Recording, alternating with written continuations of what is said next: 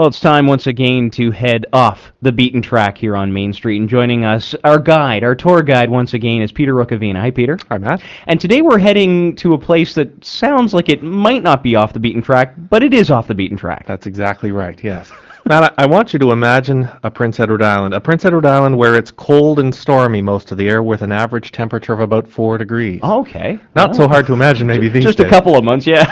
Imagine a Prince Edward Island where there are gale force winds 100 days out of 365. Uh, The soil isn't red and soft and muddy, but it's craggy and volcanic. The dominant vegetable isn't the potato, it's the cabbage. the cabbage. There's so much concern for the environment and, and a fear of mice, strangely enough, that you need a, a special permit from the government just to visit this Prince Edward Island. Uh, the chief impediments to tourism are, are a danger from aggressive male seals and the possibility of having your boat smashed on the rocks while you're landing. And then the aggressive male seals will get all of your boat smashed. That's trouble. Well, what is this other Well, Prince this, Edward Island? this is the other Prince Edward Island. You might think what I've described as something like the Bizarro Prince Edward Island. If you remember Bizarro, Superman lived in a bizarro world where I do, everything yeah. was, was different and opposite. Well, th- this is the Bizarro Prince Edward Island.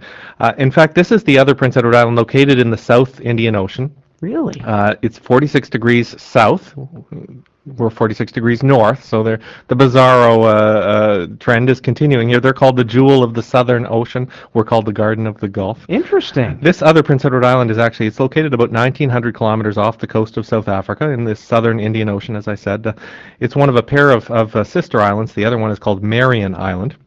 And collectively, oddly enough, they're called the Prince Edward Islands, and we'll get to the reason for that in a second. Okay. Uh, it's about 45 square kilometers in size. Marion Island, its sister, is about 290 square kilometers, so Prince Edward Island's relatively small compared to its sister. As I said, they're both craggy, they're volcanic, they're windswept, they're cold, they're rainy. Actually, uh, almost closer to Antarctica than they are to anywhere else. What is the history here? Who- Who discovered the Prince Edward Islands? Well, you have to actually go back quite a long way. 1663, there was a Dutchman, Barent Lam. He discovered the two islands. He was on his way to the Dutch East Indies. Uh, he named them. Uh, Dina was the name for what is now Prince Edward Island. Uh, Meerseveen, uh, named after a ship, was the was the other one, which is now known as as Marion Island. Uh, sometime after this, actually, the Dutch tried to find the islands again, but apparently this this uh, Barent had made the wrong notation in his logbook. He said they were at 41 degrees south, so they couldn't find them again. Prince Edward Islands were lost, and uh, and they were in fact given up uh, for lost by the Dutch and never looked for again. So really? Someone rediscovered them later on? Though? Someone came along about 100 years later in 1772, and uh, this guy was a naval officer, Marion Dufresne. Uh, he was from France, and he actually named, uh, rediscovered, and, and renamed the islands. Uh, Prince Edward Island, what is now Prince Edward Island, was was renamed uh, de la Caverne, and uh, the uh, Marion Island was named de l'Espérance. Uh-huh. So, uh, and then actually four years later, uh, explorer Captain James Cook, who's not a stranger around these parts. uh, Actually, this is only a decade after he spent five years based in Halifax, and actually just three years before he died, he visited the islands, and uh, he's sort of credited perhaps with discovering them. We have a little bit of a bias there because he's on our side, so to speak, but uh, he collectively renamed them the Prince Edward Islands. And uh, over about the next uh, 175 years, uh, the, the Marion Island, or what came to be known as the Marion Island, was called so by sealers who used the area. So uh, by the time 1949 rolled around, South Africa came to annex the islands, and uh, so they've just perpetuated this weird system where there's one island called Prince Edward Island, another island called Marion Island, and together they're called the Prince Edward Islands. So The names have stuck. exactly. So now, is it inhabited? Well, actually, Are they inhabited? Yeah, back in in 1949, South Africa formally annexed uh, both both of the islands. They established a presence there. They have a, a 365 day a year uh, presence uh, in in terms of a permanent weather office. Uh, I actually exchanged email with uh, Chris DeWet. He's the team leader of what they call Marion 57. It's the 57th South African exhibition uh, expedition to the islands. Uh, this expedition is a, a motley group of about uh, 10 people. They've got meteoro- meteorologists, biologists, a a radio technician, a diesel mechanic, a, a full-time medic. Uh, in fact, they've got a fully stocked hospital there. They've got a dentist chair, an X-ray machine. Uh, they've got telephone and internet hookups, laboratories, a gymnasium. It, it's not certainly you, you can see pictures of it, and it's not a paradise. It's a pretty rough and ready, but they're fairly well equipped to handle what comes along. So. Unbelievable. And th- so this this weather office, they just monitor what's happening there throughout the day. I guess I guess the weather perhaps goes uh, that, through that way on its way to or from South Africa.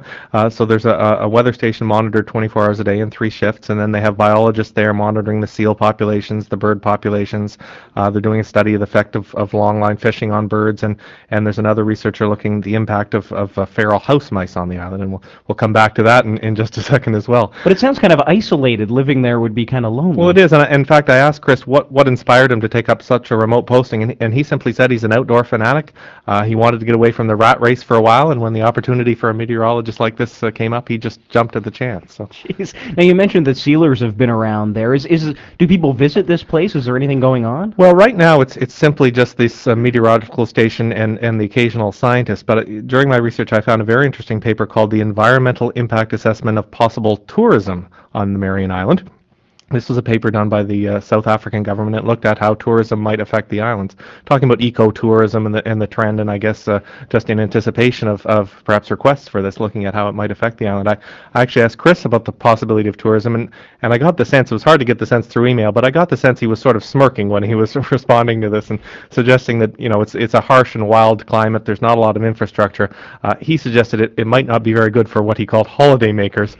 Uh, he said that if tourism did happen, it might be more of a what, he called a friendly outdoor laboratory for scientists, maybe a scientist vacation, if if it's anything. So uh, I, I get the sense that tourism's not going to quite to uh, amount there in that Prince Edward Island what it amounts to here. So But it is inhabited by, as you mentioned, mice. yes. What, what, there is a mice problem here. Well, there is a mouse problem. Actually, back in 1949, when the South Africans first set up the weather station, they noticed that the island, uh, in fact, both islands, were overrun to some degree by house mice. And these were house mice that uh, I guess had come across in the holds of, of sealing ships or whaling ships over the years.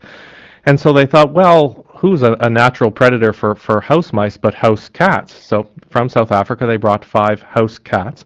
They introduced them to the island, and uh, little did they know what they were getting themselves into. By 1977, uh, scant 25, 30 years later, there were 3,400 house cats on Marion Island alone. From And- 5 to 3,400. Exactly. Yes. So next time when I come back, we'll we'll talk about uh, that story, and we'll talk about what came to be known as the Marion Island Cat Eradication Program. Ah, Peter, always a pleasure. I never know where you're going to take us on Off the Beaten Track. We'll You're see you in two weeks.